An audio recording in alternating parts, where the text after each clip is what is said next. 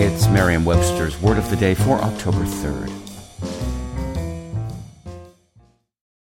The Angie's list you know and trust is now Angie, and we're so much more than just a list. We still connect you with top local pros and show you ratings and reviews, but now we also let you compare upfront prices on hundreds of projects and book a service instantly.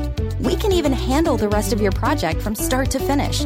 So remember, Angie's list is now Angie, and we're here to get your job done right. Get started at Angie.com. That's A N G I, or download the app today. Today's word is enhance, spelled E N H A N C E. Enhance is a verb that means to heighten or increase, especially to increase or improve in value, quality, desirability, or attractiveness. Here's the word used in a sentence from the Post and Courier of Georgetown, South Carolina, by Marilyn Murphy Four. If you want to learn something new, enhance your skills for career development, maintain your certification, or want to learn for the pleasure of personal enrichment, we have something for you. When the word enhance was borrowed into English in the 13th century, it literally meant to raise something higher. That sense, though now obsolete, provides a clue about the origins of the word.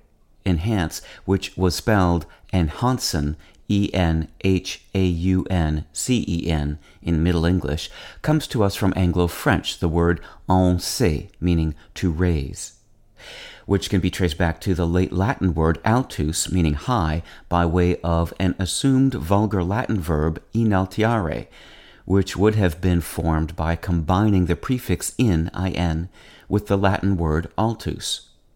Although enhance initially applied only to physically making things higher, it developed an additional and less literal sense of to exalt, especially in rank or spirit, and quickly acquired extended figurative senses for raising the value or attractiveness of something or someone.